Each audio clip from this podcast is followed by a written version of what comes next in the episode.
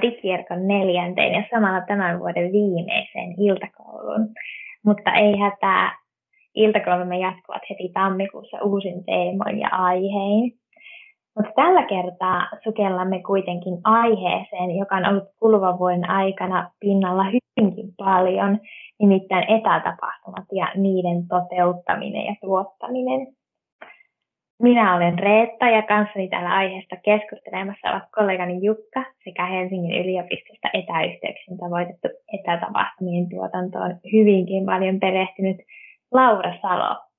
Tervetuloa Laura mukaan. Ja haluaisitko nyt vaikka ihan ensiksi lyhyesti kertoa hieman itsestäsi? Kuka olet ja mitä teet? Kiitos ja kiitos, kiitos kutsusta tähän podcastiin. Mä olen siis Laura Salo ja mä työskentelen projektisuunnittelijana Innokasverkostossa, kasvatustieteellisessä tiedekunnassa ja tosiaan siellä Helsingin yliopistossa. Mä olen taustaltani varhaiskasvatuksen opettaja, mutta tehnyt kymmenisen vuotta nytten erilaisia kehittämis- ja tutkimushankkeita Helsingin yliopistolla. Ja, ja tämä aihe on semmoinen mua lähellä oleva, koska mun työssä meillä on paljon tämmöisiä sekä valtakunnallisia että paikallisia tapahtumia, jotka on sitten useimmiten semmoisia osallistavia ja, ja tota, aktivoivia tapahtumia, koulutustapahtumia, esittelytapahtumia, mutta nyt sitten tämä koronan tuoma haaste on sitten meidänkin toiminnan kääntänyt etäksi ja, ja siispä ollaan, ollaan tota, opittu lyhyessä ajassa paljon etätapahtumista ja, ja niiden tekemisestä ja toteutuksesta. Varmasti nyt tämä vuosi on aiheuttanut sen, että meillä kaikilla on monenlaisia kokemuksia etätapahtumista ja itsellä ainakin tässä viime viikkoon niihin sattunut aika monta hyvää kokemusta eri etätapahtumista ja monta tämmöistä aha-elämystä tai tälläkin tavalla sen asian voi tehdä. Kyllä vaan. Se on ollut semmoista jatkuvaa niin kuin turhautumisen ja oivalluksen vuorottelua, että aina välillä tulee ensin se haaste, että miten tämän voi tehdä, mutta sitten toisaalta siitä usein seuraa joko itse tekemällä tai osallistumalla muihin tapahtumiin, niin seuraa se, se oivallus siitä, että tämäkin on mahdollista. Eli siinä tulee enemmän se semmoinen optimismi siihen, että, että tämmöisiäkin luovia ratkaisuja on mahdollista tehdä. Kyllä, varmaan tämän vuoden aikana tämmöinen kynnys erilaisten etätapahtumien järjestämiseen on monella kyllä nyt madaltunut, että itse ainakin huomasin omassa työyhteisössä ja monissa muissakin niin kuin organisaatioissa, missä on mukana ja niin on tämmöisiä yhteisiä aamukahvihetkiä tai kaiken näköisiä tämmöisiä niin kuin hyvin matalan kynnyksen kynnyksen tapahtumia ja jutteluhetkiä laitettu, että hyvin pienellä porukalla, mutta sitten vähän suuremmallakin. Kaiken kokoisia. Juuri niin. Ja sitten just se, että se, se rytmitys, että alussa kun ensimmäiset etä, etä, tapahtumat tuli, niin, niin siinä haettiin vähän sitä suuntaa ja toisaalta sitten just perustettiin kaiken näköisiä erilaisia toimintamalleja, että miten tästä tilanteesta selvitään ja oli, oli just tämmöistä matalan kynnyksen kahvihetkiä ja sitten mietittiin ihan yliopistossakin, että miten opetus järjestetään etänä ja miten eri tapahtumat ja kokoukset järjestetään. Ja sitten toisaalta tuli se vaihe, missä tuntuu, että koko ajan on etänä jossain tapahtumassa ja sitten sit taas siitä ehkä seurasi se, että nyt sitä niin kuin mietitään, että mikä kaikki on sitten tarkoituksenmukaista, mitkä on ne muodot, mitkä toimii missäkin, missäkin tilanteessa ja kuinka paljon on sitten sopiva määrä etää per, per päivä tai, tai toiminta. Onko teidän mielestä olemassa joku sellainen raja, että milloin voidaan puhua etätapaamisesta tai etäpalaverista ja milloin puhutaan sitten etäopetuksesta ja milloin sitten siirrytään sinne etätapahtuman puolelle? Toi on tosi hyvä kysymys ja mä oon yrittänyt aina tehdä sitä, että vaikka se, se, se digitaalinen maailma tarjoaa meille myös ihan uusia ratkaisuja, joita ei voi välttämättä verrata siihen, siihen ikään kuin tavalliseen kasvokkaiseen arkeen, niin toisaalta – voi olla hyödyllistä välillä miettiä näistä analogiaa siihen, että mitä se olisi sitten, jos, me, jos se olisi ikään kuin normaaliolosuhteissa, että, että onko esimerkiksi luokkahuoneessa tapahtuva opetus, niin voiko sitä mieltää samalla tavalla, että sä tulet siihen, siihen tota etäalustalle sisään ikään kuin tulisit luokkaan ja siellä on, opettaja paikalla ja siinä tapahtuu tietynlainen kommunikointi ja sitten aloitetaan se opetus. Tai sama, sama ehkä sitten, jos miettii, että mikä on tapahtuma, niin onko se semmoinen, mikä on niin kuin laajemmalle yleisölle tarkoitettu, johon tullaan kutsuttuna tai, tai ilmoittautumisen myötä. Ja, ja siinä on selkeästi se järjestävä osapuoli, joka hallinnoi sitä koko, kokonaisuutta. Ja sinä tulet vain osallistujana versus sitten semmoiset informaalit tapaamiset ja kokoukset, mutta mielenkiintoinen kysymys.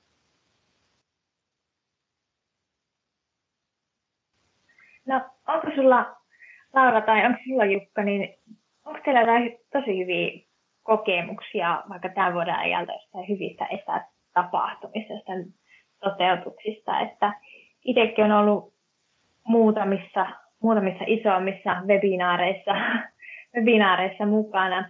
Muutama, muutama hyvä on jäänyt mieleen. Tota, Miten teillä?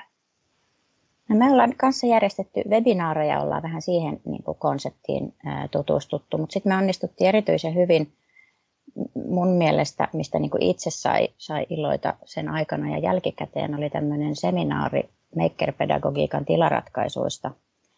Ja se oli ihan tämmöinen teemaseminaari, mikä me järjestettiin opetusalan, opetus- ja tutkimusalan edustajille. Ja siinä oli semmoisen pitkän ajattelun työn tuloksena päädyttiin semmoiseen ratkaisuun, missä me saatiin ohjelma, jossa oli mukavasti niin kuin rytmiä ja vaihtelua.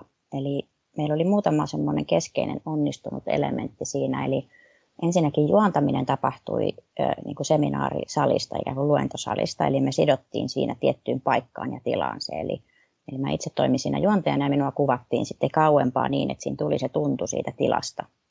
Niin sitä on meillä muutamat tutkijatkin sanonut, että se tuottaa tietynlaista semmoista, semmoista mm, turvallisuuden tuntua tai kiinnittymistä johonkin, kun näkee, että se henkilö, joka sitä tapahtumaa juontaa tai hostaa, niin on jossain tietyssä paikassa, tietyssä ympäristössä. Ja ehkä se kuva on vähän laajempi siitä, siitä hetkestä.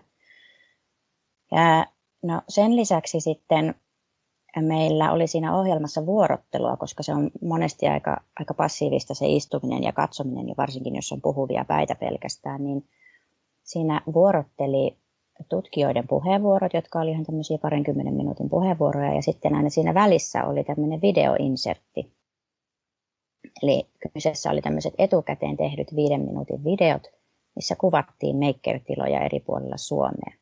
Ja nämä sitten vuorotteli sen päivän aikana niin, että sitten aina puheenvuorojen ja videoiden jälkeen oli yleisöllä mahdollisuus chatin kautta esittää kysymyksiä, jotka minä sitten esitin näille, näille esiintyjille ja video, videoiden tekijöille. Ja, ja sitten lopuksi meillä oli vielä, vielä sitten ulkomainen pääpuhuja, joka tuli livenä sitten toisesta maasta sitten linjoille ja esitti siinä sitten oman puheenvuoronsa, niin se tunti onnistuneelta, että siinä oli 150 ihmistä paikalla ja valtaosa oli koko päivän yhdeksästä kolmeen linjoilla, ei kun anteeksi kymmenestä kolmeen linjoilla, niin tavallaan se osoitti sen, että siinä oli tarpeeksi rytmitystä ja vaihtelua siinä sisällössä, että ihmiset jaksoi olla sen koko päivän, päivän mukana ja, ja tota, se tuntui semmoiselta kokonaisuudelta, mistä oppii itse ihan valtavan paljon ja mitä aiotaan kyllä jatkossa hyödyntää, hyödyntää muissa yhteyksissä. Ja usein tuntuu, että näitä niin hyviä etätapahtumakokemuksia just yhdistääkin se, että siinä on hyvin, hyvin huomioitu se, että millainen kuulijakunta on ja millä tavalla sitten pitää heidän sitouttaminen juuri tuon mainitsemisen kiintopisteen avulla ja sitten sen, että heillä on mahdollisuus tämmöiseen aitoon vuorovaikutukseen on tässä tapauksessa insertin tekijöiden kanssa tai sitten jonkun jollakin muulla tavoin. Mut mitä te olette Laura ja Reetta mieltä siitä, että niin millä tavalla se meidän kuulijakunta tai tapahtumaan osallistujat vaikuttaa siihen? Miten Laura, vaikka tuo äsken mainitseminen tapahtuma, niin mitä jos siellä olisi ollut yleisönä lapsia? Niin mitä olisit tehnyt toisella tavalla? Toi on tosi hyvä kysymys ja, ja tota, se on totta, että, että tapahtumia on erilaisille, erilaisille yleisöille ja nyt tavallaan kaikki on siinä mielessä samalla viivalla, että, että kaikki on osallistumassa etämuotoisesti. Se ei ole vain aikuisten asia, vaan, vaan kaiken ikäisten ja ja mä mietin lasten kohdalla erityisesti ehkä, siinä on tietysti vanhemmilla oma roolinsa, että he saa siellä sen tekniikan tai sitten opettajilla riippuen, missä lapset on siinä, siinä hetkessä osallistumassa, mutta se, että se saadaan se tekniikka matalalla kynnyksellä toimimaan ja se lapsi saa niin kuin ihmetellä sitä, että hän itse näkyy siellä kuvaruudulla ja, ja olla siitä, siitä niin kuin iloinen. Ää, mutta ehkä siinä tilaisuuden aluksi, mikä kyllä on yleensä hyödyllistä ihan aikuisillekin, niin kerrata se, että miten tämä tapahtuma tullaan tekemään.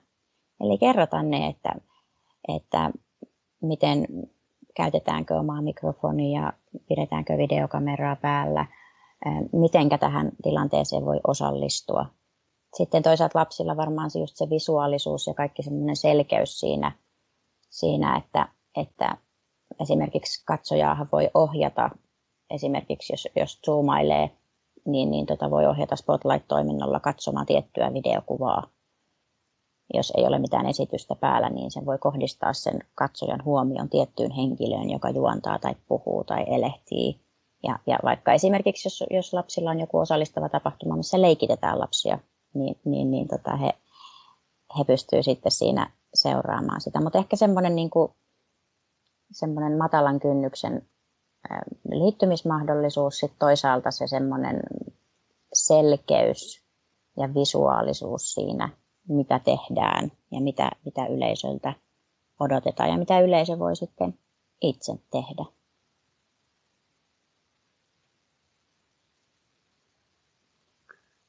Mitä kaikkea yleisö voi sitten itse tehdä, että millaisia kokemuksia siitä osallistamisesta on, että tässä puhuttiin nyt siitä vuorovaikutuksen mahdollistamisesta, mutta mihin kaikkeen muuhun nämä etätapahtumat ja aktiivinen osallistaminen digitaalisin välinein niin taipuu? Siinä mä näen siinä ne kolme pääelementtiä, että siinä on ääni, sitten on tietysti kirjoitettu teksti esimerkiksi chattitoimintoon useimmissa alustoissa – sitten on puheenvuoropyynnöt, mutta sitten myös hyvänä tämmöisenä, tämmöisenä niin kuin väylänä on, on se oma kuva.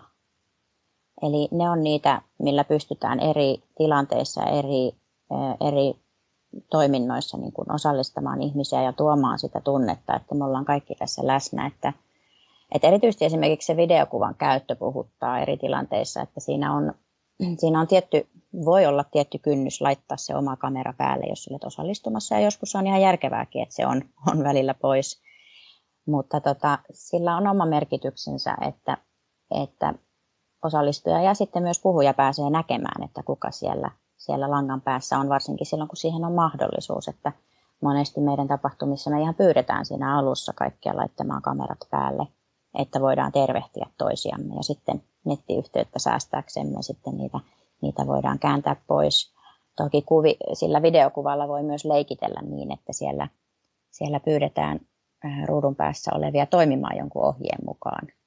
Tai esimerkiksi semmoista just pelillistävää, leikillistävää, missä sanotaan, että jos äh, työskentelet tässä ja tässä tehtävässä, niin vilkuta ja sen jälkeen sammuta kamera ja sitten sitä vuorotellen tehdään.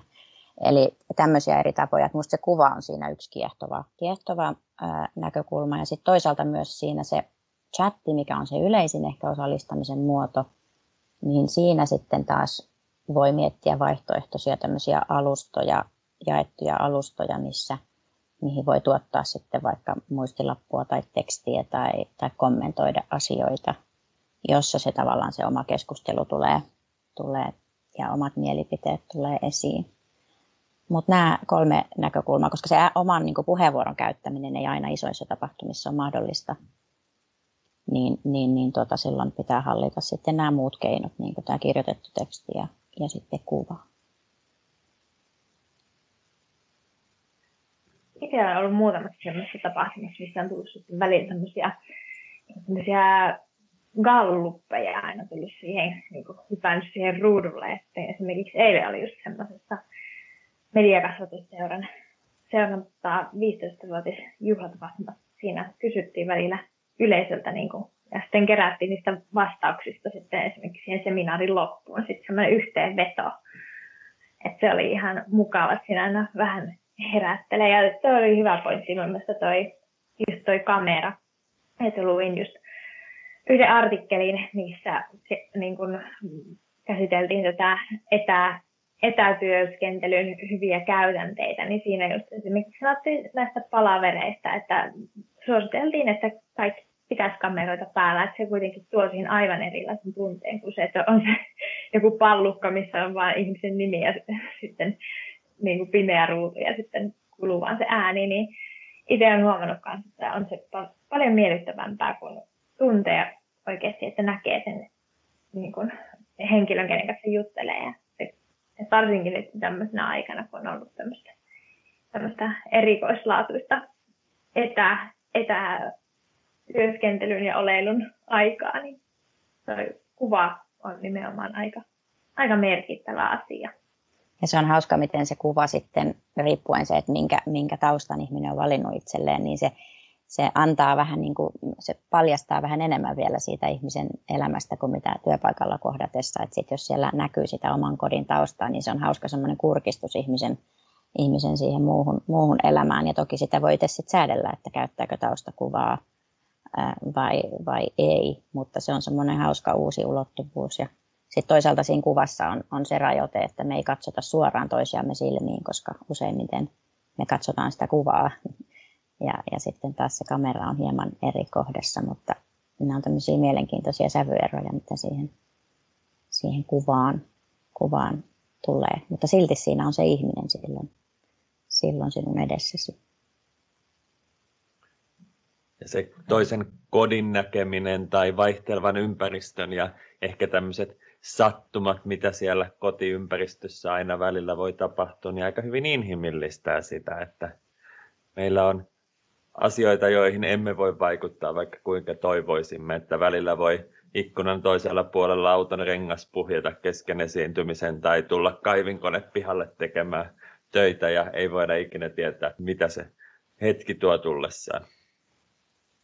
Se on juuri näin ja useimpien lapset on päässyt vierailemaan vierailemaan vanhempiensa kokouksissa. Ja toisaalta se avaa myös lapsillekin sitä, jos erityisesti ajattelee sitten meitä, jotka työskennellään opetusalalla, niin, niin toisaalta lapset pääsee kurkistamaan vähän, että mitä se vanhempien työ oikeastaan sitten on, kun, kun pääsee piipahtamaan niissä kokouksissa, mihin ei tavallisesti pääsisi.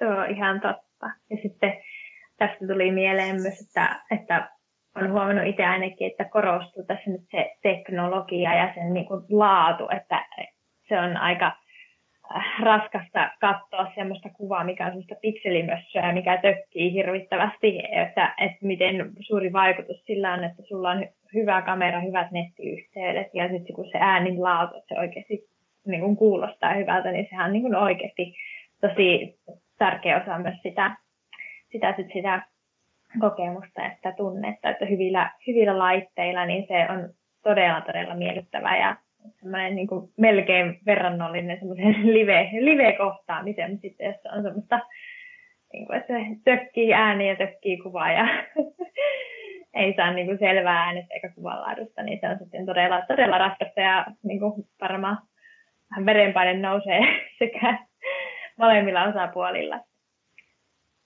Siis kyllä ehdottomasti, että siinä on sitten valtava, valtava turhauma, jos, jos ihan se peruskommunikointi ei toimi tai ei, ei kuulla tai nähdä kunnolla toista, niin siinä ei oikein päästä siinä itse asiassa sitten pidemmältä. Minusta tuntuu, että nyt niin kun, kun, kun tätä kysyntää tälle etätoiminnalle on niin paljon sattuneesta syystä, niin, niin nämä etenee ihan todella kovalla vauhdilla nämä eri alustojen kehittäminen ja ja koko ajan tuntuu, että tulee päivityksiä ja uusia ominaisuuksia, että ei varmaan muuten olisi tämmöisellä vauhdilla, vauhdilla nämä, nämä tota, mennyt eteenpäin ja, ja tullut lisää mahdollisuuksia ja, ja toivotaan, että sitten myös nämä nettiyhteydet pysyy perässä sitten kanssa ja nämä kotiolosuhteet siinä mielessä.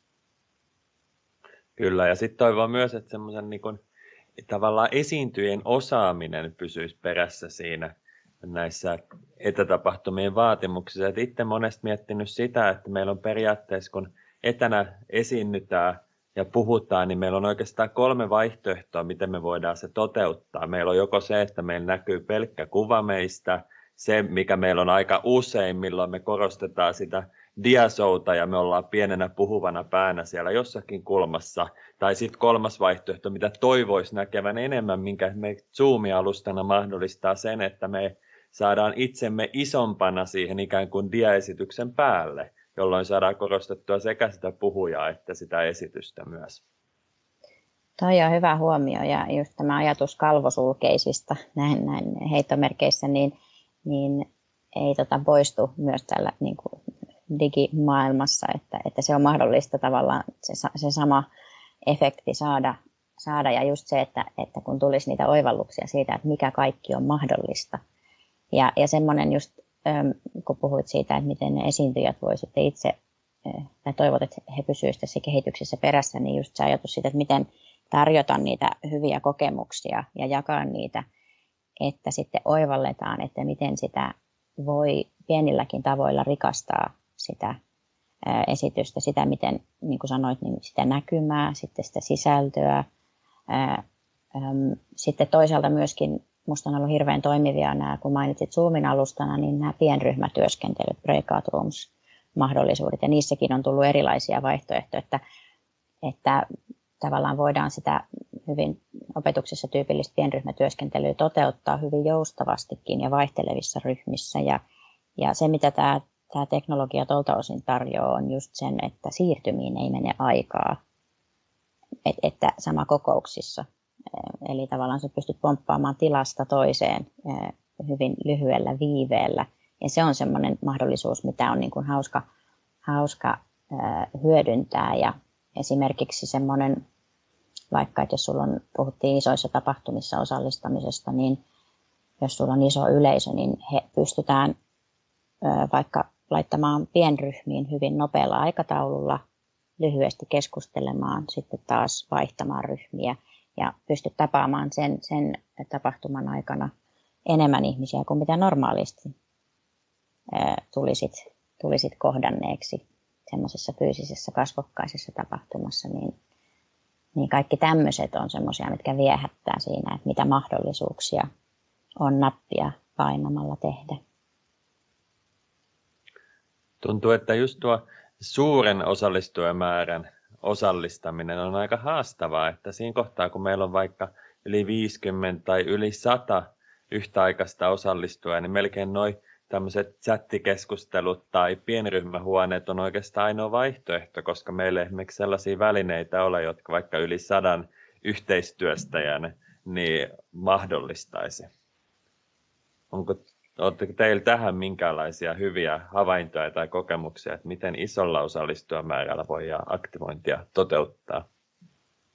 Tuo on hyvä kysymys ja varsinkin kun isoilla osallistujamäärillä on just se, että, että siinä on tietyt reunaehdot pitää olla, että pitää olla ne, ne mikit kiinni, koska muuten se hä- hälyn määrä on niin suuri, niin silloin se pitää olla sitten jollain muulla tavalla se osallistavuus siihen tuotu.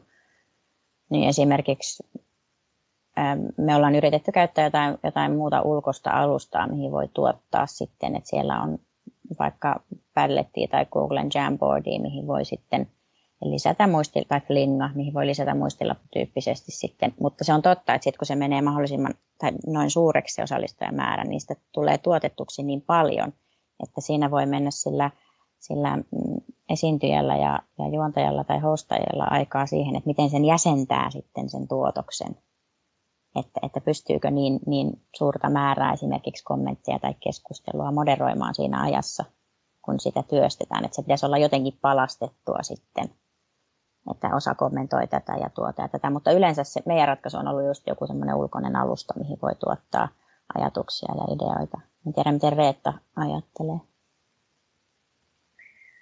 Joo, itsekin näkisin, että se alkaa se henkilömäärä lähenellä nyt jotain sataa tai menee jopa sen yli, niin siinä on kyllä tosi hankalu, niin kun, että sitten näkisin, että se on ihan aika tämmöinen passiivinen tapahtuma melkein, että se on tämmöinen webinaari-tyyppinen, että kuunnellaan puheenvuoroja, että siinä on kyllä aika paljon haasteita varmaan osallistaa koko sitä kuulijakuntaa. Että, ja sitten kun mustakin tuntuu, että itse ainakin olen välillä seurannut sellaisia tapahtumia, että olen laittanut sen, vaikka sen tapahtuman siihen päälle ja sitten vaikka puuhailut keittiössä muuta, että purkanut tiskikoneesta ja levitellyt pyykkejä ja sitten siellä rullaa, että siellä on varmaan tosi paljon sitten tämmöisiä niin kuin sanotaan, ihmisiä, jotka ei aktiivisesti seuraa sitä, sitä, että sitä itse tapahtumaa siinä, että siellä saattaa olla leijona osa vaikka semmoisia, jotka ei niin kuin istu siinä ruudun ääressä silleen intensiivisesti, niin se on haastavaa, mutta tota, äm,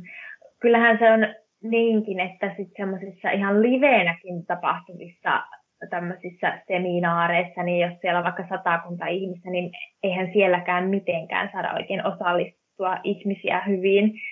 Että jos vaikka kysytään niin kuin yleiseltä kysymys, niin ei siellä nyt sanotaanko, että harva siellä uskaltaa niin isossa ihmismäärässä niin kuin esimerkiksi pyytää puheenvuoroa tai esittää kysymyksiä. Että onhan se haasteita niin kuin ihan live-tapahtumassakin niin kuin osallistaa niin suuria ihmisjoukkoja, mutta toi oli todella hyvin, hyvä pointti Laura toi, että en ole tullut ajatelleksikaan, että miten just esimerkiksi tämmöisiin pienryhmätyöskentelyihin, miten paljon siinä menee aikaa, jos niin kun jää, että otetaan luku nyt viiteen ja sitten hakeutukaa niihin pieniin ryhmiin, niin se tuntuu, että siinä menee varmaan puoli tuntia, kun semmoiset ihmismassat rupeaa liikkumaan ja että no, ootko siellä ykkönen ja ootko siellä kakkonen ja tänne kerääntynyt kolmoset, niin toi oli että ihan niin kuin tajunnan räjäyttävä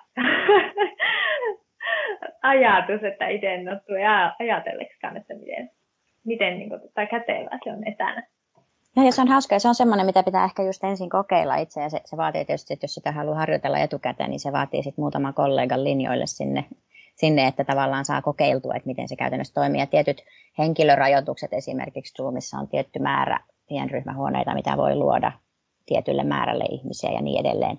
Mutta, mutta ne on kaikki semmoisia, että sitten kun niitä on muutaman kerran tehnyt, niin, niin, niin sitä että tavallaan ensin kokeilee sen kokeilemisen vuoksi ja sitten oppii, että milloin tämä on tarkoituksenmukaista oikeasti tehdä. Ja, ja, ja tota, vielä kun sanoit tuosta, että, että jos ihmiset ei esimerkiksi uskalla osallistua tai, tai, tai uskalla livenäkään kommentoida, niin sekin tietysti vaikuttaa siihen, että minkälainen, kuinka laaja se yleisö on, onko ne kuinka sitoutuneita just siihen tiettyyn aiheeseen tai edustaa sitä aihetta, mistä puhutaan. Ja me ollaan sitten kanssa yritetty sitten sitä osallistavuutta semmoisella rakenteella tukea, että siinä on selkeän, selkeät ohjeet, että kirjoita yksi kysymys, yksi kehu, yksi kommentti. Että tavallaan annetaan siihen vähän enemmän struktuuria kuin siihen vaan, että nyt voidaan keskustella, voit tehdä kysymyksiä. Ja tietysti siinä aina pelastaa myös se, että että se juontaja, se hostaa ja järjestäjä aina itse sitten kysyy vähintäänkin sen yhden kysymyksen, niin siinä ehtii sitten ruksuttaa muilla, muilla ajatukset ja, ja, ja keksiä sitten kommentoitavaa. Mutta on tuommoinen, niin kuin sanoit, niin vähän semmoinen ikuisuuskysymys. Just se, että, että miten, miten rohkaista ihmisiä osallistumaan ja, ja miten tehdä se mahdollisimman helpoksi ja, ja kannustavaksi. Me haluaisin korostaa vielä sitä, että semmoinen oikeasti hyvä esiintymistaito ja hyvä puhetaito, niin se on myös sitä osallistujien aktivointia, kun kaikki keskeyttää sen puhelimen selailun ja rupeaa oikeasti kuuntelemaan sitä, niin sehän on aktivointia parhaimmillaan. Ja tuo oli hyvä vertaus Reetalta äsken, että miten se sitten livenä vastaavat toimiset. Ei meillä sielläkään ole aina keinoja siihen aktivointiin, että on meillä mahdollisuus pyytää viittaamaan tai näyttää jotakin korttia, jos on tapahtumassa sellaiset jaettu, mutta aika vähän niitä keinoja kuitenkin on.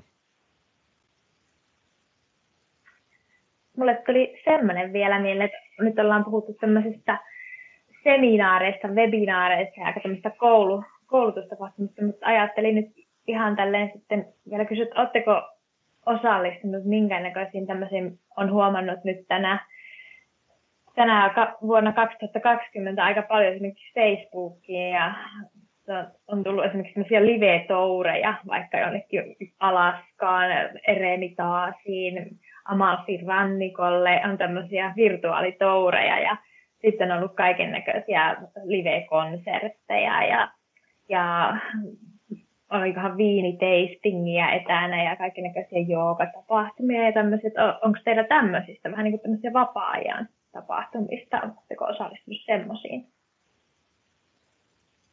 Mä oon jonkin verran noihin konsertteihin osallistunut. Mä oon kuullut kyllä ja nähnyt mainoksia näistä, näistä muista niin kuin ikään kuin kierroksista, että pääsee ikään kuin matkailemaan virtuaalisesti, mutta mä en ole niihin osallistunut. Ne kuulostaa just kiehtovilta ja, ja, ja mielenkiintoista on se, että kuinka niin kuin immersiivisiksi ne on saatu ne tilanteet. Että siinähän tietysti vaikuttaa se, että miten, jos vertaa ihan johonkin VR-maailmaan, missä saat täysin kakkulat päässä siinä maailmassa, mutta se, että kun sitten se osallistuja itse valitsee, että miltä laitteelta katsoo, että katsooko pädiltä, kännykältä, tietokoneelta, telkkariruudulta, niin se on ihan mielenkiintoinen ajatus siinä, että miten se, just se saadaan pidettyä se huomio siinä, missä on, et, ettei se karkaa just sinne, sinne kotitöihin, tai miksei tietenkään saisi sais karata, mutta että mielenkiintoista just se, että miten se huomio pysyy siinä ja minkälaisia elämyksiä ne, ne tuottaa sitten sille osallistujalle. Ja haluuko ihminen sitten, jos, jos työ on kauhean tota, etäalusta painotteista, niin sitten sillä vapaa-ajalla osallistua sit myös siihen vai meneekö mieluummin kävelylle. Mutta, mutta tosi just voisi itse osallistua enemmänkin niihin siinä mielessä, että voisi itsekin oppia vähän niistä toteutuksista. Esimerkiksi messuja on nyt paljon järjestetty etänä, että miten se mahdollistetaan tai, tai tota, tämmöiset muut, muut, tota, muut luovat ratkaisut. Joulukuun alkupuolella osallistuin tämmöiseen MyData Global-tapahtumaan, missä oli hienosti teknisesti toteutettu niin, että siellä mentiin eka tämmöiselle chattialustalle, missä näki, että ketä on livenä ja kuka kuuntelee mitäkin huonetta ja yleinen chatti ja sen jälkeen sitten oli mahdollisuus hypätä eri huoneisiin, jotka oli sitten Zoom-yhteyksiä ja joissa nämä esitykset tapahtu. Et siinäkin on niin on monia mielenkiintoisia teknisiä ratkaisuja tai ideoja siitä, että millä tavalla pystytään näitä eri elementtejä yhdistämään. Ja toivotaan, että nähdään niitä ensi vuoden aikana vielä runsaasti lisää. Meillä on jokaisessa jaksossa ollut tällainen ketjukysymys, mikä on aina esitetty sitten seuraaville vieraille. Ja viime kerralla niin meidän podcast-vieraat esitetään kysymyksen, johon äsken Laura jo vastaskin tähän aktiiviseen osallistamiseen liittyen, mutta Laura, minkä kysymyksen sinä haluaisit esittää meidän seuraavan jakson vieraille? Ja seuraavassa jaksossa puhutaan TVT-taitojen kehittämisestä ja sitten tällaisesta kansallisesta työstä niiden edistämiseksi.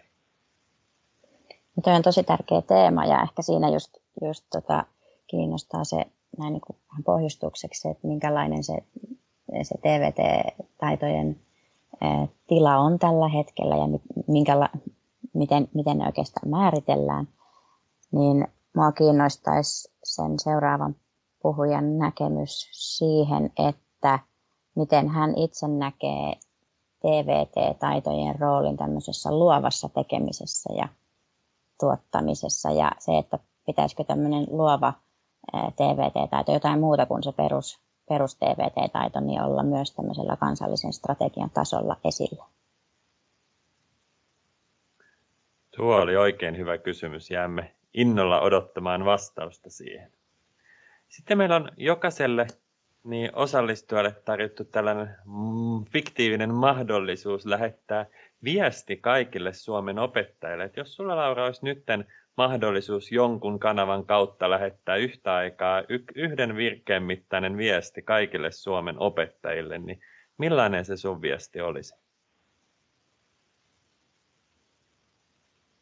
Mä sanoisin äh, opettajille semmoisen äh, kannustavan ja, ja tukevan lausahduksen, jossa, jossa sanoisin, että äh, toivotan kaikille lepoa ja jaksamista, mutta sitten toisaalta myös toivon, että, että löytyy innostusta ja uusia ratkaisuja tästä, tästä, mitä korona on mukanaan tuonut etäopetukseen. Oikein hyvä viesti. Mut kiitoksia sinulle Laura osallistumisesta ja kiitos Reetta tästä mahdollisuudesta tehdä yhdessä juontaa tätä podcastia. Ja kiitos teille kaikille kuuntelijoille tämän Digierkon iltakoulupodcastin kuuntelemisesta ja hyvää päivän jatkoa teille, missä ikinä olettekaan. Ja seuraavassa jaksossa sitten pureudutaan TVT-taitojen pariin. Heippa! Kiitos! Kiitoksia ja mukavaa jouluodotusta kaikille vielä. Moi moi! Moi moi!